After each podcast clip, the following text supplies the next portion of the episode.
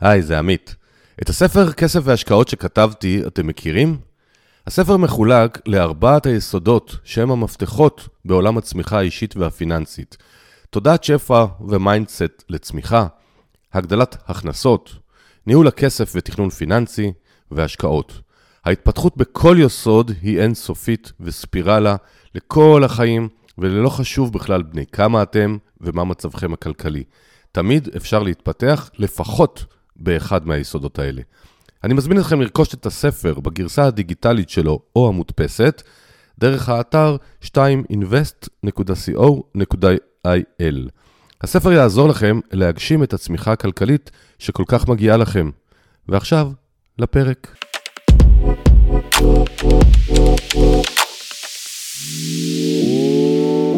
שלום לכולם, אני עמית אשת, אנחנו בפודקאסט כסף והשקעות.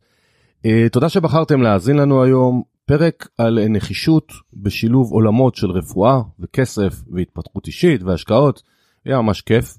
והאורחת שלי היום היא עירית מלכה, שלום עירית. בוקר טוב. עירית היא אחות אחראית במחלקת אלרגיה ומלווה משפחות ויחידים לנהל מערכת יחסים בריאה עם כסף. אה, מה שחשוב לי לציין גם שעירית גרה בצפון ולא רחוק ממני וזה חשוב לחלק מהשאלות בהמשך כחלק מההשראה שאני מקווה שתקבלו בפרק שלנו. ורגע לפני שנתחיל אני רוצה לספר לכם שביום שישי ה-24 לשלישי התקיים כנס כסף והשקעות בבית ציוני אמריקה. זאת הזדמנות די נדירה לפגוש גם מרואיינים רבים שיהיו או על הבמה או בקהל, אה, להיחשף לעוד רעיונות השקעה, להאזין להרצאות מרתקות כולל אחת בתחום ניהול משא ומתן ככלי לחיים, וכמובן להיות עם מאות אנשים שצמאים להיפגש עם אנשים כמוכם. אז אה, קוד הקופון המילה עמית תיתן לכם הנחה ולפרטים נוספים אפשר להיכנס לאתר של toinvest.co.il גם בתיאור הפרק יש לינק וממש ממש יהיה כיף אם תבואו וזה לא איום זה עדכון שבכנס הקודם היה סולד אאוט ובשבוע האחרון כבר לא היה כרטיסים אני מקווה שגם הפעם אז כדאי להקדים. ונעבור לשיחה עם עירית. עירית אני רוצה להתחיל שאלה שמבחינתי מתבקשת והיא מה לאחות שעוסקת בתחום הרפואה, אם אני מבין נכון, עוד מימי הצבא, ולליווי משפחות, כאילו, מה, איך, איך נוצר החיבור הזה? החיבור הזה נוצר קודם כל מאירוע אישי שלי. לפני שבע שנים אה, עברתי אירוע רפואי. לאותו אירוע לא הגענו מוכנים, לא אני ולא בעלי, ולא כמשפחה, לא כיחידה.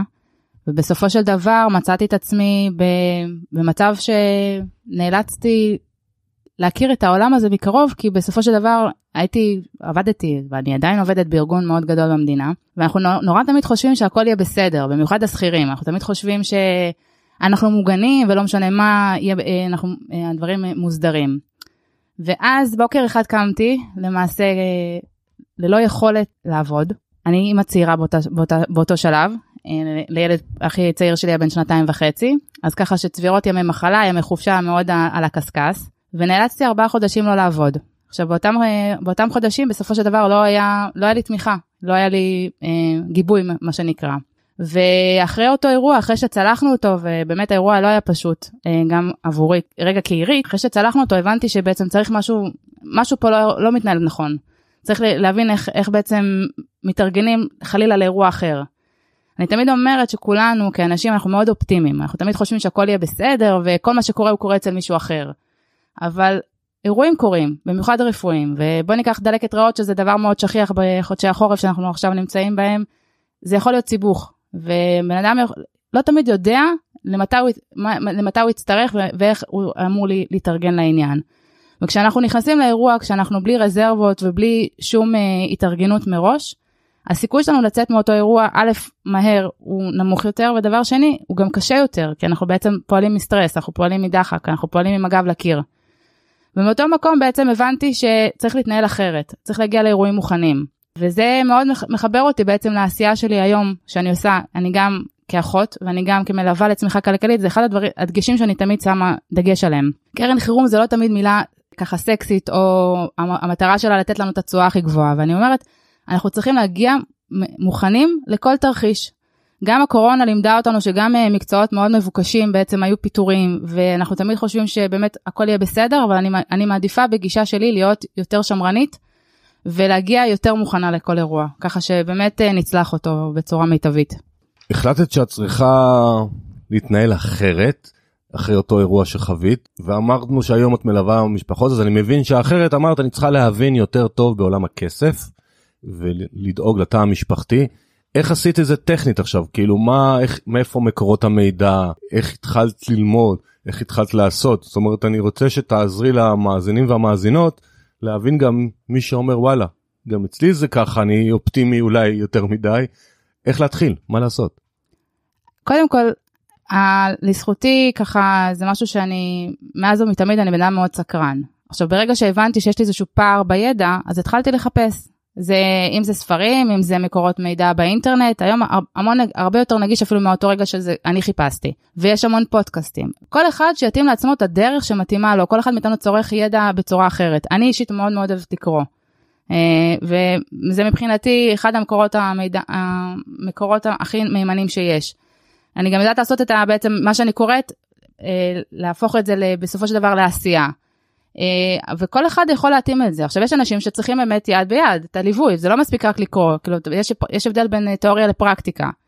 אז כל אחד שימצא את התמהיל שמתאים לו, אבל אני חושבת שקודם כל כדי להבין מה אנחנו, מה אנחנו רוצים או מה חסר לנו, כן צריך להבין איזשהו, להתחיל עם איזשהו גירוי, עם איזושהי קריאה, עם איזושהי הבנה מהעולם, מהעולם הזה.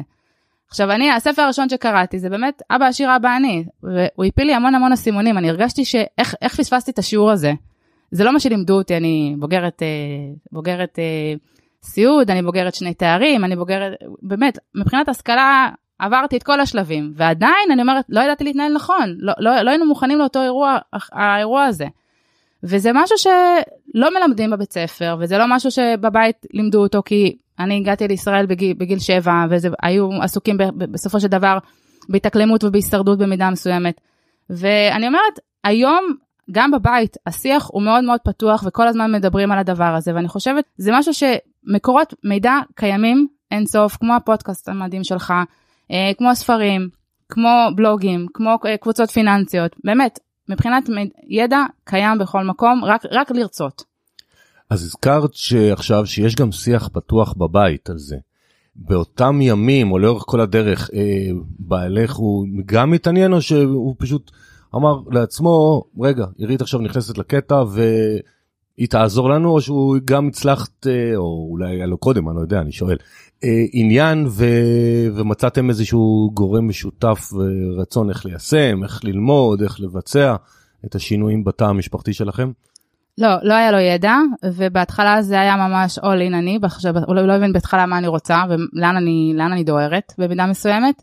Uh, בשנתיים האחרונות הוא ממש איתי ושותף מלא ובאמת uh, גם, גם אז הוא שמח עליי, זה, זה יש פה אמון מאוד גדול בבני זוג וזה משהו שמאוד מאוד חשוב, גם כל משפחה שמתחילה תהליך חשוב השיח המשותף והאמון כי אחרת שני, שני בני זוג לא מדברים את אותה שפה זה מקום ל, ל, ל, לבעיות וקונפליקטים. בהתחלה זה באמת גם לי לקח זמן עד לבסס מה אני רוצה, איך אני רוצה ו, וכל פעם שאני קוראת עוד משהו ועוד משהו נגלה לפניי זה כזה וואו רגע איך אה, זה משהו רגע רגע גם את זה צריך גם את זה צריך. אז לקח זמן גם שהוא יירתם לעניין וירגיש ממש בנוח ויסמוך, הוא באמת סומך עליי ונתן לי את היד החופשית. בהתחלה זה היה עם המון חששות ולגיטימי, כי בסופו של דבר משהו שאנחנו לא, לא מכירים, לא יודעים, אז יש חשש מתלווה.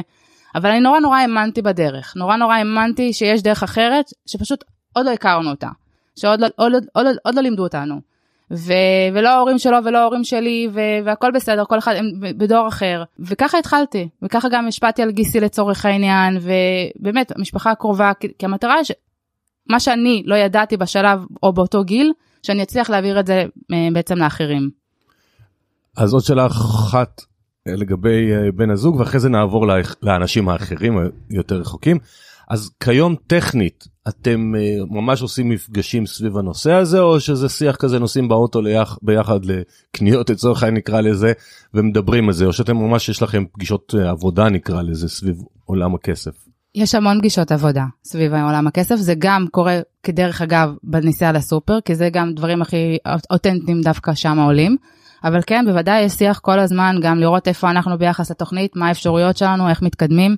מה אנחנו יכולים לעשות, גם הוא עבר כרגע שינוי תעסוקתי מאוד גדול. אה, וזה משהו שמשליך על כל המשפחה, אז בסופו של דבר אה, מי שמנהל את זה במידה מסוימת הקברניט זאת אני, אז ככה שאני, אבל ההחלטות הן משותפות, ובסופו של דבר זה, זה הכוח שלנו וזה החוזקה, כי כשכולם, שני הבני זוג מדברים את אותה שפה, ובאמת מגויסים לאותן מטרות, אז הרבה יותר פשוט. מעולה, מאזינים יקרים, מאזינות יקרות, אז שאלתי את אירית את זה גם בשבילכם, תרתמו את בני הזוג דרך כי אם אתם מקשיבים לפודקאסט אז הם לא חייבים להקשיב להכל, אבל highlights או דברים שקשורים לדעתכם לשינויים שכדאי לעשות בתא המשפחתי, אני מאוד מאמין ששני בני הזוג צריכים לדעת על זה, גם אם אחד או אחת אה, מובילים את זה. אז אני רוצה להתקדם אה, לשאלה כזאת, לך חשוב שאנשים ינהלו מערכת יחסים בריאה עם כסף. אצלך מבחינתי המילה בריאה זה כפל משמעות כי את גם אחות וגם בריא של כסף אז תסבירי לנו מה את מתכוונת בזה שמערכת יחסים בריאה עם כסף מה זה בשבילך.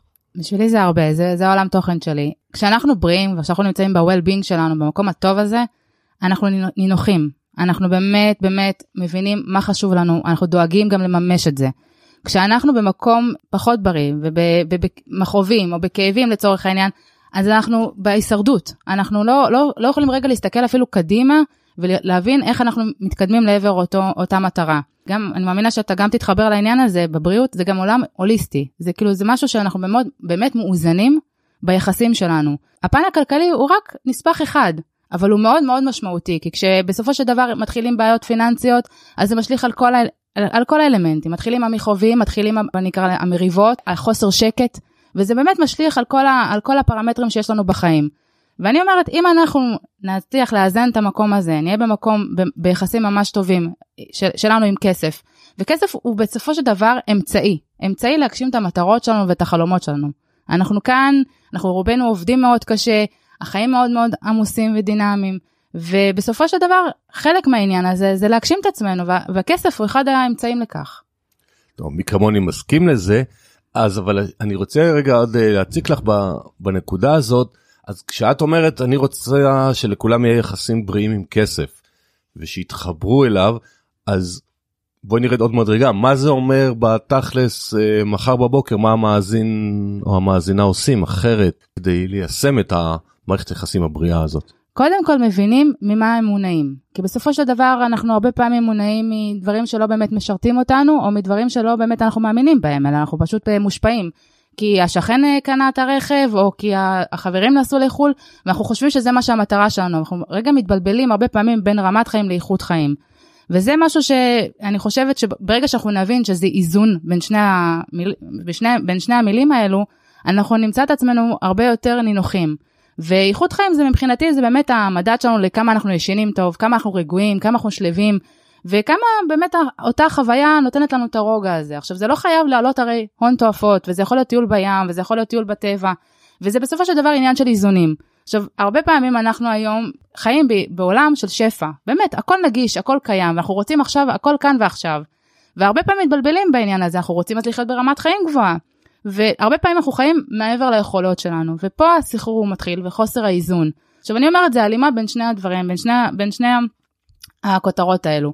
משפחה שתדע לשלב בין העולמות האלו, תהיה באיזון ובאמת תהיה במערכת יחסים בריאה עם כסף, כי היא תדע גם לממש את מה שחשוב לה, היא גם תדע להיות ברוגע הזה וגם באמת לצמוח, כי בסופו של דבר זאת המטרה שלנו.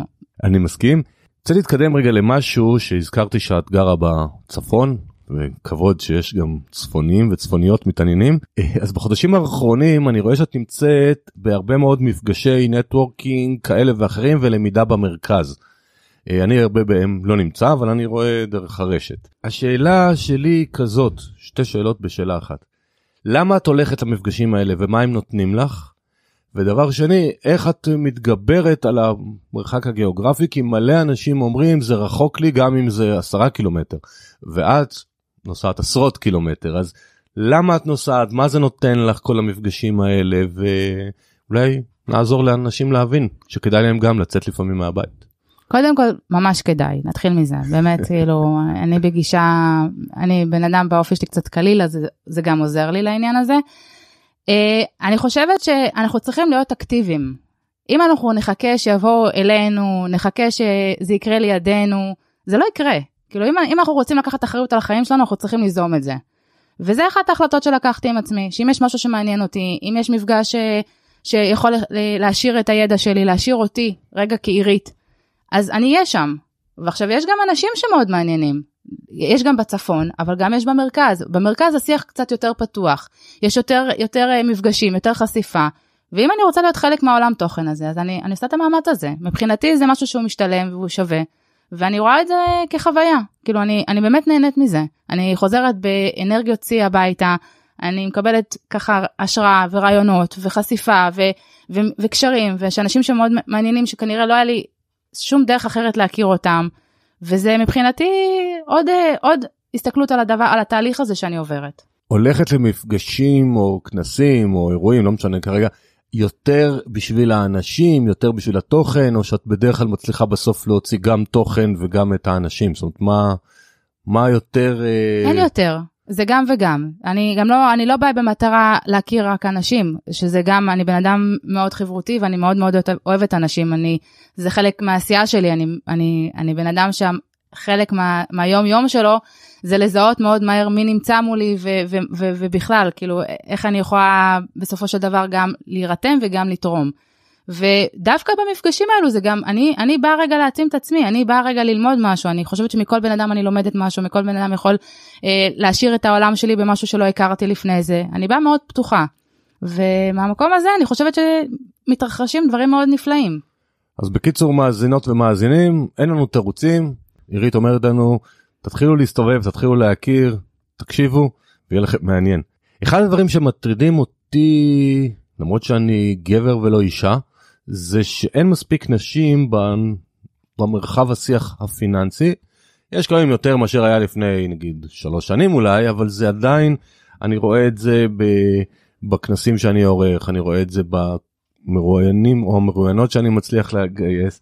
אז מה שאני רציתי לשאול את דעתך הסובייקטיבית, למה לדעתך פחות נשים מעורבות ומה אנחנו יכולים לעשות כל אחד מאיתנו ב... מהמאזינים והמאזינות כדי לחבר עוד נשים לשיח הזה? קודם כל, אני חושבת שיש באמת מגמה חיובית. גם במפגשים שאני רואה, יש באמת אה, אחוז לא מבוטל של נשים, וזה מדהים, מדהים לדעתי. אני חושבת שזה הרבה פעמים נובע ממקום שהאישה כביכול מרגישה שהיא צריכה רגע להישאר בבית, בדרך כלל לשמור על הקן, ואז בעצם הגבר קצת יותר פנוי. עכשיו אני חושבת דווקא היום בעידן של היום שהדברים מאוד מאוד אה, משתנים ובאמת אה, שוויוניים. אני חושבת שבסופו של דבר שאם מישהי זה מעניין אותה אז היא צריכה באמת למצוא את המקומות וללכת עכשיו לא כל יום לא כל שבוע אבל כן לקבוע מראש מה מעניין אותה ולחפש את האלמנטים האלו בסדנאות שאני מעבירה יש בה בתחילת מכל מפגש ככה קלפים קלפים לגב, עמדות לגבי כסף. ותמיד יש משפט שתמיד נתפס אני לא, אני לא, אני לא טובה, אני לא מספיק טובה עם מספרים. זה, זה קלף מבוקש ביותר. ואני אומרת, אנחנו לא לומדים פה חזקות, ואנחנו לא לומדים פה פונקציות, זה באמת הרבה יותר פשוט ממה שזה. זה רק עניין שרגע נשים, נבין על, ממה החשש שלנו, ומה זה החשש הזה ממספרים, וזה לא כי המורה בכיתה ג' כעסה עלינו לצורך העניין כי עלינו לא נכון. אין פה נכון או לא נכון. בסופו, זה, זה לקחת אחריות ושליטה על החיים שלנו. ו, וכן, לאישה, ברגע שאישה נכנסת ל, ל, לרול הזה ולתפקיד הזה, נשים הן מדהימות, הן מצליחות להביא, לעשות תהליכים הרבה יותר מהירים מגברים. עכשיו, הן גם לוקחות פחות סיכונים במידה מסוימת, כי הסיכונים יותר, הניהול סיכונים, הניהול סיכונים בתוך התהליך הוא יותר מבוקר. אה, ויש תהליכים מאוד מדהימים, גם, גם במשפחות שאני מלווה, ברגע שהאישה all in בדבר הזה, התוצאות נפלאות. אני לגמרי מסכים לכן אני מעלה את זה כדי שהמאזינות שמאזינות לנו או המאזינים יגרמו למאזינות להאזין אבל בסדנאות שאת מעבירה שאלה זה סדנאות מעורבות או סדנאות לנשים בלבד את עושה?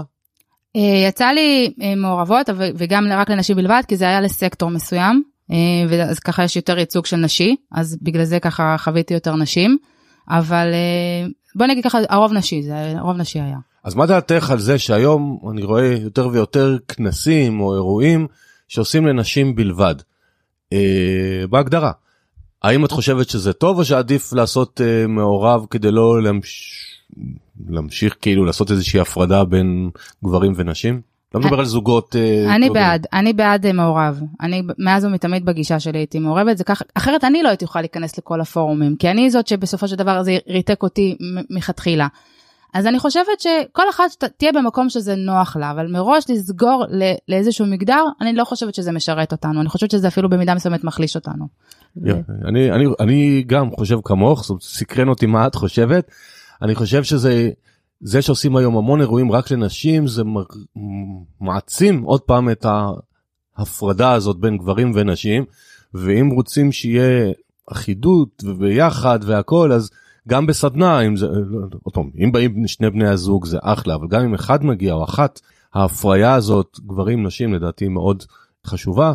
לשמחתי בכנסים שלי מגיעים יחסית הרבה נשים אבל זה גם זה עדיין לא חצי חצי אבל מגיעים 30-40 אחוז שזה מגניב אבל אה, בערוץ היוטיוב למשל אה, ב subscribers יש אולי 12 אחוז נשים והרוב זה גברים. קבוצת הפייסבוק זה 70-30 משהו כזה. זאת אומרת נשים יותר מעורבות ואני חושב שאין שום סיבה כי גם שישבתי ואני יושב עם לקוחות ועם אנשים אין הבדל באמת. כמו שאת אומרת מסקרן. לומדים עושים אין ממש משמעות. ומחליטים האם הגבר לוקח את האחריות או האישה? כאילו כל תא משפחתי מי שזה יותר מעניין אותו אבל אני מאוד בעד אז אם נמשיך את הקטע הזה של נשים גברים עכשיו נחזור לתא המשפחתי. אז איך את רואה זוגיות בריאה ביחסים עם הכסף וההחלטות זאת אומרת אני מתכוון האם הכל ביחד או אחד או אחת לוקחים את האחריות או אחד או אחת אחראים והשני בכלל לא בעניינים. זאת אומרת איך את ממליצה למאזינות ומאזינים שלנו אה, בתא המשפחתי לעסוק בעולם הזה. אני בעד שיתופיות, כי בסופו של דבר שם טמון ההצלחה שלנו. אה, אם רק אחד ייקח את האחריות על עצמו והצד השני לא יהיה מעורב, יתחילו קונפליקטים, כי מרוב שהוא לא מעורב אז הוא לא שם לב, אז הוא לא מבין, הוא לא, הוא לא, לא מגויס ולא מחויב למטרה. ובאמת, תהליך כדי שהוא יצליח, שני הצדדים צריכים להיות all in, אבל גם, לשני, גם לשים את הסדר עדיפויות של שני הצדדים, כי כל אחד מאיתנו הוא אישות נפרדת, ולכל אחד מאיתנו משהו אחר חשוב. לאישה יכול להיות באמת חשוב, ואני לא אכנס רגע לסטריאוטיפ, כאילו זה ממש לא מהמקום הזה, אלא כאילו באמת חשוב לה אה, שופינג, חשוב לה ביגוד, ולגבר חשוב לצאת לבר, לפאב, אין בעיה, הכל בסדר, לכל אחד יקבל את הבמה הזאת, אבל בהלימה לסדר עדיפויות המשפחתי, וזה מה שאנשים מפספסים. כי הרבה פעמים אני, אני גם קוראת בק- בקבוצות הפיננסיות, אה, אשתי בזבזנית, בעלי בזבזן. לא, רגע, אתם לא, אתם לא ביחד, אתם לא דיברתם על המטרה המשותפת שלכם. לכן הוא מרגיש, מרגיש ומרשה לעצמו להיות בזבזן לצורך העניין. אם הוא יבין שיש פה איזו מטרה גבוהה יותר, חזקה יותר, שבאה לשרת את שניכם, אז הוא יהיה all in שמה. ואם לא בהתחלה all in, אז עדיין באיזשהו אחוז מסוים, וזה משהו, ש, משהו שצריך לעבוד עליו כל הזמן. בכלל, כאילו, התהליך הכלכלי זה אורח חיים, ו- וזה לא, וזה משהו שממש חשוב לי להדגיש אותו. אנשים חושבים שזה, טוב, אנחנו מתחילים תהליך, אבל התהליך הוא אורך חיים לאורך זמן, מעכשיו עד אין סוף. זה לא אירוע חד פעמי, זה לא זבנג וגמרנו, זה לא דיאטה. וכשאנחנו נבין את זה, אז אנחנו, יהיה לנו הרבה יותר קל באמת ליישם את זה גם. כי אנחנו באמת ניתן במה ומקום לסדר עדיפויות. זה אני לא אומרת עכשיו, לא, תקצצו ב-50 אחוז. בואו, זה, זה, אלא אם כן אנחנו במקרה חירום וההכנסה הת, אה, הצטמצמה ב-50 אחוז, אבל ביום יום אין סיבה לזה. אנחנו רוצים באמת גם ליהנות ממה שאנחנו, מה שחשוב לנו. וזה זה דברים של איזון. וכשאנחנו פועלים במקום של קיצון, או שרק צד אחד מנהל את זה, אז יהיה, יהיה שם, זה ממש קרקע לפורענות ול, ולחיכוך. ואני בגישה שאם אנחנו רוצים, כמו זוגיות, כמו כל דבר, אנחנו רוצים שבאמת יצליח, אז השיח הוא חשוב, זה צריך להיות מלווה באמת בהסתכלות משותפת, ולתת את הדגש לכל אחד חשוב, ולהתקדם. שאלה, מה, הזכרת בהתחלה שאת שכירה בארגון גדול בתחום הבריאות, ואני מניסיוני בתחום הבריאות ומורים, לעולם אי אפשר כמעט להבין את תלוש השכר. מה כתוב בו? זה משהו שעושים אותו כנראה בכוונה. לקוחות שזה העובדים לא יבינו איך אצלכם ב... כאילו התלוש השכר כן אפשר לקרוא אותו במקום שאת עובדת כמו שאמרת, מורכב מאוד. אה, היום אני יודעת לא מעט, אבל עדיין לא מספיק. במיוחד אה, בסקטור הסיעוד הבעיה היא מתחילה בחישובים, כל החישובים של השעות הנוספות ו, וכל הדברים הנוספים. זה בהחלט, בהחלט תעלומה. אה, יש דברים שנכנסים מכיס אחת, יוצאים מכיס אחרת, ואתה לא אמור לדעת, אתה חושב שאתה מתוגמל על השכלה גבוהה, ובסופו של דבר אתה לא. פערים גדולים, התלוש לא קריא, אחד, אחד, בהחלט אחד התלושים היותר בעייתיים שיש, גם כשנעזרתי באנשי מקצוע להבין כמה אלמנטים, כי ניסיתי גם לתת במידה מסוימת גם, אני הרבה פעמים מתייעצים איתי, אני יכול, כאילו אני אחות ותיקה, ובמקרה הזה, ועדיין זה לא פשוט, לא פשוט. אה, הדברים לא, זה לא שחור על גבי לבן, כמו במקומות אחרים. אז אם מאזינים לנו במקרה, כאלה שקובעים איך נראה תלוש השכר, ממש, מבח... אני פונה אליכם, למורים ולמערכת הבריאות, תעשו תלושים שיהיה אפשר לקרוא, ואם אתם עובדים במערכות האלה, אל תוותרו. אה, במורים, אני יודע שיש קבוצה שהם גם עוזרים אה, לנסות להבין, אה, של מתן בריסקר, אה, איך קוראים תלוש ברפואה, אני לא יודע, אבל תדרשו מדור שכר משהו שיסבירו לכם. כמה שתבינו תבינו אבל זה זה באמת מתסכל מאוד איך שזה נראה היום. נתקדם נחזור אלייך. את היום גם שכירה וגם עצמאית מלווה משפחות וחופש כלכלי כל הדברים האלה אנחנו קצת נדבר על זה. אז אני רציתי לדעת מה דחף אותך לשילוב הזה כי בסך הכל זה בטוח מעמיס את הסדר יום יש לך גם ילדים שאת בטח רוצה מדי פעם להיות איתם אז מה דחף אותך לזה. קודם כל זה תשוקה, תשוקה מאוד חזקה מבפנים. אני אחות, אבל אני לא רק אחות. אני עוד הרבה דברים, אני קשת מאוד רחבה של דברים. ובליווי אני מצליחה להשפיע על משפחות, ובצורה שמקדמת אותם, בצורה מאוד משמעותית. ואני מאמינה שיש לי כישורים, אז אני, אני פה בשביל להגשים אותם, ואני פה בשביל גם להגשים את עצמי. מבחינתי זאת הגשמה מאוד מאוד גבוהה. ולא פחדת כשכירה שהייתה הרבה שנים שכירה פתאום לפתוח תיק אה, עוסק אה, עוסקת ולהתעסק אה, עם עוד דברים בירוקרטיים? האמת שלא. אני נורא האמנתי בדרך הזאת. אני חושבת שכשאתה שאתה נמצא במקום שטוב לך, שאתה שלם, אז אתה, הדברים האלו הם, הם, הם, הם כן קצת מפחידים, אבל יש בעלי מקצוע שאתה יכול להיעזר בהם. ותמיד, כאילו באמת, משהו שאני לא יודעת, או משהו שאני פחות שולטת בו, אז אני, אני אפנה למישהו שקצת יותר מבין ממני, או קצת הרבה יותר מבין ממני. אז לצורך העניין יש רואה חשבון שהוא מתנהל, אני, הוא מבחינתי הכתובת לעניין הזה. ובאמת האמנתי בתהליך הזה, האמנתי בשילוב בין העולמות, אני, אני חושבת שיש קשר מאוד מאוד הדוק ביניהם. כסף הוא רגש במידה מסוימת, אני, בהסתכלות שלי. וכשאנחנו ביחסים טובים, ברגשות טובים, חיוביים, אז אנחנו שם.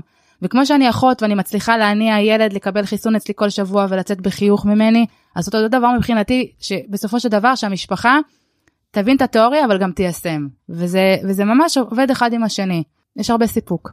לא זה נהדר כי אני שומע פשוט הרבה פעמים אנשים רוצים לעשות גם משהו לנשמה לא משנה אם זה רק בשביל כסף או גם נשמה וגם כסף. ונורא עוצר אותם הבירוקרטיה כי מפחידים אותם שמס הכנסה ירדוף אחריהם וביטוח לאומי וזה בסך הכל כמו שאתה אומר זה שטויות זה משהו טכני מישהו עוזר לך אז מהמאזינים אם מישהו מכם עצר את עצמו מלהתקדם לתשוקה כלשהי, אז עירית נתן לכם את התשובה, תעשו את זה, אין בעיה. נעבור קצת לדוגמאות אולי מהחיים של לקוחות, לקוחות אנונימיים, לא אנשים ספציפיים כמובן. אז כשאת אומרת שחשוב לך שאנשים יחיו באיזון כלכלי ואישי בחיים שלהם, אז למשל זוג בני 35 עם שני ילדים צעירים, אומרים שהכל יקר להם, נורא קשה להם איכשהו לגמור את החודש ולעשות עדיפויות. איך את עוזרת להם? תני לנו קצת טיפים איך, איך להתחיל, איך, איך אפשר להתחיל לעזור לאותו זוג צעיר. קודם כל, להתחיל ממיפוי, להבין מה ההרגלים שלהם, על מה הם בכלל מוציאים, מאיפה הם, מאיפה, מה נקודת ההתחלה שלנו. ואחרי זה גם מה חשוב להם. לכל אחד חשוב משהו אחר, לכל אחד, אה, לכל אחד העוגן הזה, הדבר, האופטימיות היא אחרת, ו, וזה, ולאחד זה חשוב באמת אה, שיהיה טיול שנתי, טיול משפחתי בחו"ל פעם בשנה, ולאחר זה איזושהי חיסכון משמעותי של, שתמיד יהיה. כל אחד הנקודה היא אחרת, ומשם אנחנו מתחילים לפעול באמת איך אפשר להשיג את זה. אני באמת יכולה לשתף שלפני אה, שבוע התחלתי תהליך אה, ליווי עם אימא חד-הורית, מגדלת לבד את שני בנותיה, נקודת ההתחלה היא מינוס, היא שכירה במקום קבוע, וכאילו מבחינה זאת יש יציבות תעסוקתית. ו, וממש כאילו היא כבר תקופה ארוכה נלחמת בתהליכים ובמינוס ולא מסתדר, לא, לא, לא מצליחה להתאושש. ובפעולה פשוטה הראיתי לה שמשהו שמאוד חשוב לה, שבעוד שש שנים יהיה לה באמת כסף לאותו, לאותה בת מצווה לילדה. והיא לא הצליחה לראות את זה לפני זה, והיא אמרה לי, הרגע הראת לי רגע של אופטימיות. אני חושבת שזה, זה, זה, יש לי צמרמורת אפילו עכשיו שאני מדברת על זה, זה מאותן נקודות שמראות לך שאתה במקום הנכון, שאתה בעצם מצליח להנגיש, להעיר, להעיר באלף, באמת, את המקום הזה שחשוב לאותו, לכל תא משפחתי, זה משהו אחר חשוב. שני משפחות משתכרות אותו דבר, אבל התקציב ייראה שונה לחלוטין, וזה כי אנחנו שמים דגש על הסדר עדיפויות של כל אחד מהצדדים. וגם לאותה משפחה שאומרת שהכל יקר, נכון, אנחנו במדינה יקרה, הכל התייקר, הריביות התייקרו, ההלוואות התייקרו, אבל עדיין האחריות היא שלנו בסופו של דבר להתקדם ולצמוח ולהיות באיזון, ובאמת ליצור מצב שאנחנו גם דואגים לעצמנו. עכשיו, לאותה משפחה גם ההרגל הכי חשוב שאני מאמינה שעד היום הם לא עשו, הם לא שילמו לעצמם קודם כל. ועכשיו זה נשמע משפט כזה... טוב, תסבירי אותו. זהו, זה נשמע כמו סיסמה, אבל לכל משפחה זה יהיה מספר אחר. אבל יום אחרי המשכורת, להעביר, להרגיל את עצמנו, להעביר סכום מסוים לחיסכון לעתיד. וזה יכול להתחיל מ-200 שקל, וזה יכול להתחיל מ-1,000 שקל, כל משפחה מהנקודה שלה. אבל כמובן לא להתחיל מנקודה מאוד מאוד גבוהה ולהתייאש אחרי 5 דקות. אלא ממש להתמיד, לא משנה מה, אנחנו מרגילים. זה הרגל הכי משמעותי שיכול לתת את הבוסט הכי משמעותי לחיים. זה נצבר, זה נראה לנו, זה הצעד הקטן הזה, זה הצעד הראשון, הקטן, שבסופו של דבר מביא אותנו להמשך הדרך. ואנשים נורא נורא לא, לא לוקחים אותו מספיק ברצינות. מה, זה רק 200 ש"ח, זה רק 500. נכון, אבל תחשבו רגע חמש שנים, תבינו איזה סכום צברתם. וזה זה, זה לפעמים השוני בין אם יש לי או אין לי לא, לאותו אירוע. וכשאני מצליחה להראות את זה למשפחה, בסופו של דבר, אז זה כזה, נותן, נותן, נותן איזשהו אופק, ואז באמת יותר מגויסים לתהליך הזה. וכל משפחה יכולה לבחור לעצמה את, את הנקודה הזאת, להתחיל. עכשיו אני גם אומרת, לא להישאר שמה, לא לרדת, מהסכום שקבענו לא יורדים, אבל כל הזמן לעלות. כל, כל, כל, כל תקופה, כל, כל תקופה זאת הערכה מחודשת. יפה, אז נמשיך רגע בדוגמאות מהחיים. אם אני אתקיל אותך בשאלה, איזה שלוש טעויות נפוצות את רואה במשפחות שאת מלווה, את כבר עושה את זה כמה שנים, את ראית כבר אה, לא מעט אה, אנשים, איזה טעויות ככה את רואה שוואלה, אני, את כעירית ישר מתחילה להסתכל על זה כי את אומרת אלה תמיד אה, נופלים שם. קודם כל שירותים שאנחנו לא כבר לא משתמשים בהם ועדיין משלמים עליהם זה לעשות איזושהי בקרה ראשונית. אנשים נורא חוששים לדבר עם הבנק תמיד נתפס לנו כמשהו ככה גבוה ובסופו של דבר בנק הוא גוף מסחרי ומשא ומתן זה אחלה דבר. ולא לפחד לבקש הנחות, פטור מדמי שימוש בכרטיסי האשראי. ודבר נוסף זה שאנחנו לא מתארגנים לאירועים, אנחנו נורא נורא, אנחנו, מגיע, אנחנו כאילו פועלים כל הזמן בתגובתיות. ואם אנחנו באוגוסט, כל שנה, לילד יש קייטנה, אז זה לא הפתעה, זה לא אירוע חד פעמי. אנחנו צריכים להתארגן לזה. ועכשיו, המשפחות בדרך כלל פועלות מכוח האנרציה, ובסופו של דבר לא, לא מגיעות מוכנות לאותו אירוע. אם רגע נסתכל על הדברים בצורה קצת יותר רחבה, קצת ממעוף הציפור, רגע נצא רגע מאותו שבוע, מאותו יום, מאותו חודש, יהיה לנו הרבה יותר קל לתכנן את הדברים. וזה ככה שלושה דברים שכבר, אפילו בלי לעשות שינוי, בלי לעשות שום צמצום. בשלוש פעולות האלו כבר יכול להיות שינוי משמעותי בהתנהלות המשפחתית. אז כשדיברת על ניהול משא ומתן מול הבנק ובכלל, זה הסיבה שאני הזמנתי לכנס הקרוב אה, מרצה על אה, ניהול משא ומתן, לתת לנו כלים, רעיונות לחיים, לאו דווקא לכסף, כי, כי כל אחד מאיתנו עושה משא ומתן, איך היא אומרת לי, גם עם הילד שלך לקום בבוקר זה משא ומתן, וגם עם הבן זוג אה, לעשות רלוקיישן זה משא ומתן, אז, אז אני מאוד מאמין שרובנו גם לא, אין לנו כלים בסיסיים בזה, זאת אומרת, אז אני מקווה שבכנס יקבלו. אז זה אחלה שלוש טעויות ואז נמשיך לטעות שאני מאמין שגם את חושבת שהיא טעות ומה עושים איתה אנשים שחיים במינוס באופן שוטף. כלומר זה לא תקלה חד פעמית שזה יכול לקרות לכל אחד מאיתנו אלא איך אמר לי פעם איזה לקוחות אמרו לי כשאנחנו רואים פלוס בחשבון אנחנו ישר צריכים להוציא אותו כי זה מה פתאום יהיה לנו פלוס אנחנו צריכים להיות במינוס. איך את ממליצה לאנשים שנמצאים במינוס להתחיל לקחת אחריות כאילו מה הצעדים הפרקטיים שאת עושה איתם. קודם כל, מינוס זאת ההלוואה הכי יקרה החוקית במשק, נתחיל מזה. כאילו, אנשים קצת לא, שוכחים להתייחס לנתון הקטן הזה, והם פשוט כל רבעון עוד מוסיפים לבנק עוד תוספת אה, נכבדה בעצם על הריבית. לגבי מינוס, זה גם חוב לא מוסדר. צריך להבין את זה. כשיש לנו מינוס, ואם אנחנו לא, לא נעשה איזושהי אה, תוכנית, איך אנחנו מצמצמים אותו, אז מבחינתנו זה חוב שהוא לא מוסדר. זה לא כמו הלוואה שאנחנו רגילים לשלם כל חודש אלף שקל, אנחנו יודעים שיורד לנו בעצם במפרט. אז משפחה שנמצאת במינוס, היא חיה בהווה על חשבון העתיד. והיא צריכה להבין את זה שהיא משלמת מחיר מאוד מאוד יקר. וכדי לצמצם את זה, צריך להיות ממש תוכנית. משמע, אם אני, אה, המינוס שלנו 10,000 ש"ח, ואנחנו מכניסים 20, אז אנחנו בעצם צריכים לדאוג לפחות שההוצאות שלנו יהיו 18 כל חודש, לפחות, כדי שאנחנו נצמצם ב-2,000. אני לא בעד צעדים קיצוניים, אני פשוט בצעדים מדודים שנוכל לדבוק בהם ובאמת להתמיד. אז שכל משפחה תבין מה היכולת שלה, לצורך העניין, אבל שתהיה תוכנית. שכמו שאנחנו מפקידים 2,000 ש"ח להלוואה, לצורך העניין מועבר מהחשבון בנק, אז אותו דבר יהיה במינוס. ואם לא, לא נעשה איזושהי תוכנית, הוא לא יעלה מעצמו. הוא פשוט כל פעם ייבלע, או יגדל, או יצמח. יש אנשים שיש להם גם מינוס סטטי. הם כאילו קבוע נמצאים על אותו מינוס. אין בעיה, אז תהפכו את זה לפלוס פשוט. תהיו באות, באותו פלוס, כאילו, למה צריך להיות במינוס הזה? למה אתם צריכים לממן לבנק? תקחו את הריבית של ה-500 ש"ח, של 1,000 ש"ח, קחו את זה לחופשה זוגית, לא יותר כיף למסעדה, לא, כל אחד ומה שחשוב לו.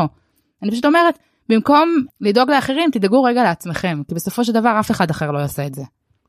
לגמרי, לגמרי מסכים. Uh, אנחנו מקליטים את הפרק בחודש פברואר 2023, אני לא יודע מתי אנשים יאזינו לו. אנחנו בתקופה של אינפלציה עולה, ריביות עולות, אז מה את ממליצה ללקוחות שלך uh, בתקופה כזאת ולמאזינים כמובן לעשות בנושא התקציב, ריביות, מינופים, הלוואות, איך את מסתכלת על זה? זו תקופה מאוד מאתגרת אה, לכל משפחה, ומשפחה שמגיעה מחוסר איזון אז עוד יותר, עוד יותר מורכב עבורה. אה, לגבי הלוואות, באמת לבחון את כל ההלוואות, להבין מה גובה ההחזר, מה אחוז הריבית שלנו, האם אנחנו יכולים לעשות אה, איחוד הלוואות ופריסה מחודשת. יכול להיות שיש משפחות שממשיכות לשמור על איזון, ואין שום בעיה. אבל עדיין כל הלוואה, באמת לבחון כמה אנחנו באמת מחזירים עליה, כמה היא עולה לנו. נגמר העידן של הריבית 0%. כל, גם אם אנחנו לוקחים הלוואה לטובת מינוף, כי אמרת בעצמך מינופים, צריך לבחון האם ההשקעה באמת כדאית, האם אנחנו, איפה אנחנו נמצאים מבחינת המטרה בעצם שלנו, והאם אנחנו מתקדמים איתה, או שזה בסופו של דבר זה בגירעוני.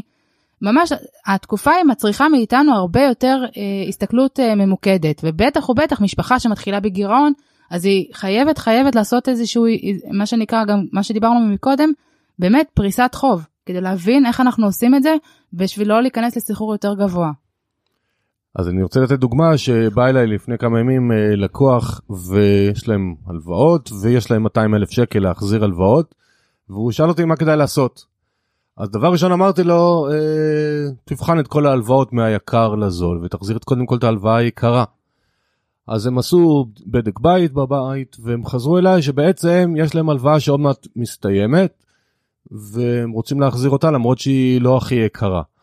אמרתי לו תעשה מה שאתה רוצה אבל במתמטיקה תמיד כדאי להחזיר מהיקר לזול. והם בדקו עוד פעם וראו כי יש לאנשים הרבה פעמים פחד מקנסות שבירה והחזר מוקדם. היום הרבה פעמים זה ממש עשרות שקלים בודדים וב-200 אלף שקל כל חודש נוסף בריבית יותר גבוהה זה הרבה יותר מאותם 60 שקל או 40 שקל או 80 שקל להחזיר.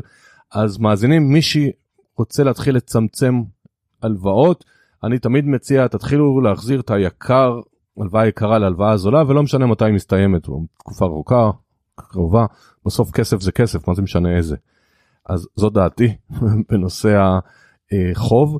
רוצה עוד לשאול אותך שאלה שגם יש עליה המון המון תיאוריות, מעניין אותי מה התיאוריה שלך.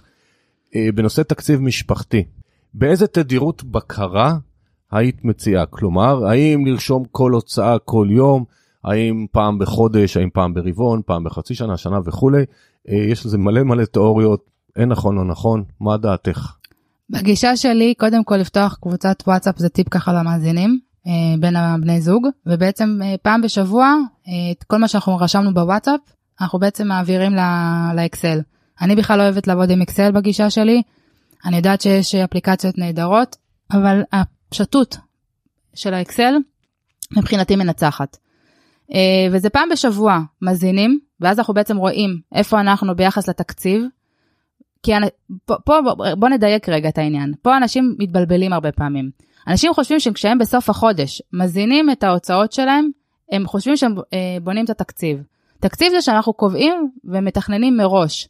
מה שהם עושים לעצמם זה בעצם שיקוף בסוף החודש. בשיקוף כבר אין לי, אין לי אפשרות, אין לי, אין לי יכולת להשפיע, אין לי יכולת לשנות, אני רק מבינה מה הוצאתי. אם אני רוצה להשפיע רגע על התקציב, ואני בעצם קובעת לעצמי שכמה כל סעיף אני, מה, מה, מה הגובה של כל, אה, כל סעיף, אז אנחנו צריכים לבנות תקציב, ותקציב צריך לעבוד במהלך החודש, גם לראות איפה אנחנו נמצאים ביחס לאותו נתון שקבענו. ההמלצה היא פעם בשבוע. עכשיו מישהו שברגע שעושים את זה, באמת פעם, פעמיים, זה חמש דקות. אנשים תמיד חושבים זה עבודה, אין לנו זמן. חברים, זה חמש דקות, זה לא יותר מזה. סוף חודש, קצת יותר ארוך, לראות איפה, איך אנחנו סיימנו את החודש, איך אנחנו מתחילים חודש הבא, מה המטרות החוד, החודשיות שלנו. אז כן, פה יש קצת יותר, רבע שעה, 20 דקות, באמת שזה לא, זה לא משהו, ש, משהו שצריך לגרום לכם לא לעשות אותו. אבל לא הבנתי, באותה קבוצת וואטסאפ הזוגית, שאמרת, כל הוצאה, זאת אומרת, את הולכת, אה, לא יודע, מה, בקיץ עם הילד לים, וקונה לו ארטיק. ארטיק, או לא יודע מה עוד הם אוהבים היום, אז את רושמת את זה ישר באותו רגע בקבוצת וואטסאפ, פעם בערב זוכרת כל ההוצאות שעשית ביום, איך הטכנית את מציעה? בוואטסאפ, רושמת את זה בוואטסאפ, ואז מהוואטסאפ מאזינים את זה לאקסל, כי הסיכוי שנזכור הוא נמוך, במיוחד שיש לנו ילדים צעירים, יש לנו עבודה, יש לנו עוד ועוד אה, מחויבויות, אנחנו לא נזכור את זה. ועכשיו, שוב, זה פערים שיכולים להיות, בסופו של דבר, אנשים גם חושבים בתקציב שהשוני תמיד מגיע מהסכומים הגדולים, מהסעיפים הגדולים. אבל הדברים, דווקא המספרים הקטנים, שם טמון ההבדל. ו- ואנחנו לא, קצת אה, נותנים לזלזל בסעיפים הקטנים ואני אומרת דווקא גם אותה גלידות עכשיו אם יש לנו כל כל יומיים בילוי עם גלידות אז זה יכול להצטבר להוצאה מאוד משמעותית ואם אנחנו לא נכתוב את זה ונשכח לתעד את זה, אז אנחנו לא נזכור להבין שבעצם שם יש לנו זליגה, שאנחנו אולי, אולי אפילו לא התכוונו אליה. אלא אם כן זה משהו שמבחינתנו בתעדוף חשוב, אז אין בעיה, אבל גם שם זה צריך להיות בהלימה למה שרצינו. בסדר. עוד שאלה שקשורה גם לילדים כמובן, אה, לא כמובן, לילדים, זה שני נושאים משולבים, אחד זה דמי כיס ואחד זה הרצון של הרבה ילדים לקנות מותג או כי לכולם יש ורק לנו אין וכולי. עכשיו לך יש גם ילדים צעירים ואת גם מלווה משפחות אז קצת תני לנו את האני מאמין שלך בעולם הדמי כיס והאיזון הזה בין לכולם יש ויש תקציב. קודם כל זה בסדר גם להגיד לילד כרגע מבחינת התקציב זה לא אפשרי אנחנו לא אומרים שאין לנו כסף אנחנו לא אומרים ש... אנחנו, אה, אין לנו אפשרויות. לא, יש לנו סדר עדיפויות, ואנחנו כל הזמן מדברים במונח הזה. ואני חושבת כשילד שותף להחלטות המשפחתיות, שותף בעצם למטרות, יהיה לו הרבה יותר קל לקבל את, ה, את, את רוח הדברים. אה, לצורך העניין, דווקא בבית אני לא נותנת דמי כיס, אני מעודדת מגיל מאוד מאוד צעיר עבודה. הילדה שלי בת 12 מוציאה כל יום אה, דוג בוקר, כאילו מטלת עם כלב, יש לה את הכסף שלה. וגם שם זה לא שהיא מבזבזת את כולו, אנחנו, יש המון שיח, מה המטרה, לאן בעצם יש השקעה, אני גם, אני יודעת שיש הרבה אנשים שעושים דמו, חשבון, חשבון דמו של השקעות, אז אני בגישה חשבון אמיתי, יש שיח, יש בעניין הזה, אנחנו מדברים על זה שלתקופה מסוימת של איקס שנים, הכסף כרגע לא יהיה נגיש, אני מחויבת, אני ובעלי מחויבים להם שהקרן תישמר, לא משנה מה, אבל כמובן שהמטרה היא בסופו של דבר שהם ייהנו גם מהתשואות. וככה כל דבר. עכשיו יש, יש איזה תקציב חודשי גם לבילויים וגם לימי הולדת, כי באמת אין סוף אחרת, אה, יש מכל דבר. זה בסדר להגיד שתעדף, יש לך תעדוף, אתה צריך גם אתה לבחור. ואם אתה חושב שאתה רוצה, הנה הבן שלי עוד שנה יש לו, מתחיל ללמוד אה, נהיגה. וכבר עכשיו מתחיל השיח בבית, אמרתי לו תקשיב אין בעיה אנחנו מממנים חצי, חצי אתה תצטרך בקיץ, בחודשי הקיץ, לדאוג, לממן את זה, להביא בסופו של דבר למצוא, לעבוד. וזה לא, וזה לא מילה גסה, כי בסופו של דבר זה אחריות אישית, משהו שחשוב להם, הם ימצאו את הפתרון. ואני לא בגישה, אה, בגלל שלכולם יש, גם לכם צריך להיות, לא, בוא רגע, זה, האם זה משרת אותך, האם זה נכון לך? אנחנו, כאילו באמת, אה, גם אנחנו מדברים, אני מדברת המון עם ילדים על שיווק ועל פרסומות, ולמה המחיר נקבע, ולפי איך, איך, זה, איך זה מתבצע. והם צרכנים מאוד uh, ביקורתיים, הם יכולים להגיד לי, אמא, תראי, תראי מה איך הפרסומת בנויה, תראי מה הם מנסים למכור, וזה, וזה, וזה שיח מאוד מאוד חופשי בבית, וגם באותן משפחות שאני מלווה, ובאמת יש משפחה שנגיד לא, היה חוסר גבולות משווע לצורך העניין, בכל מה שקשור להתנהלות אה, וצריכה עם ילדים. גם פה מתחיל תעדוף, גם יש גבול לכמה חוגים, אבל זה עוד פעם, אני אף פעם לא אומרת למשפחה, אה, הגזמתם, אין, אין דבר כזה, יכול להיות סעיף, כל משפחה נותנת את, ה, את הפוקוס שלה, ואם חשוב לה שדווקא ביגוד לילדים יהיה אה, סעיף מאוד מאוד משמעותי, אין שום בעיה, אבל זה יבוא על חשבון משהו אחר. האם זה, האם זה שווה לכם? אתם תחליטו את העניין הזה. אז זה, זה, זה משהו שנקרא איזונים.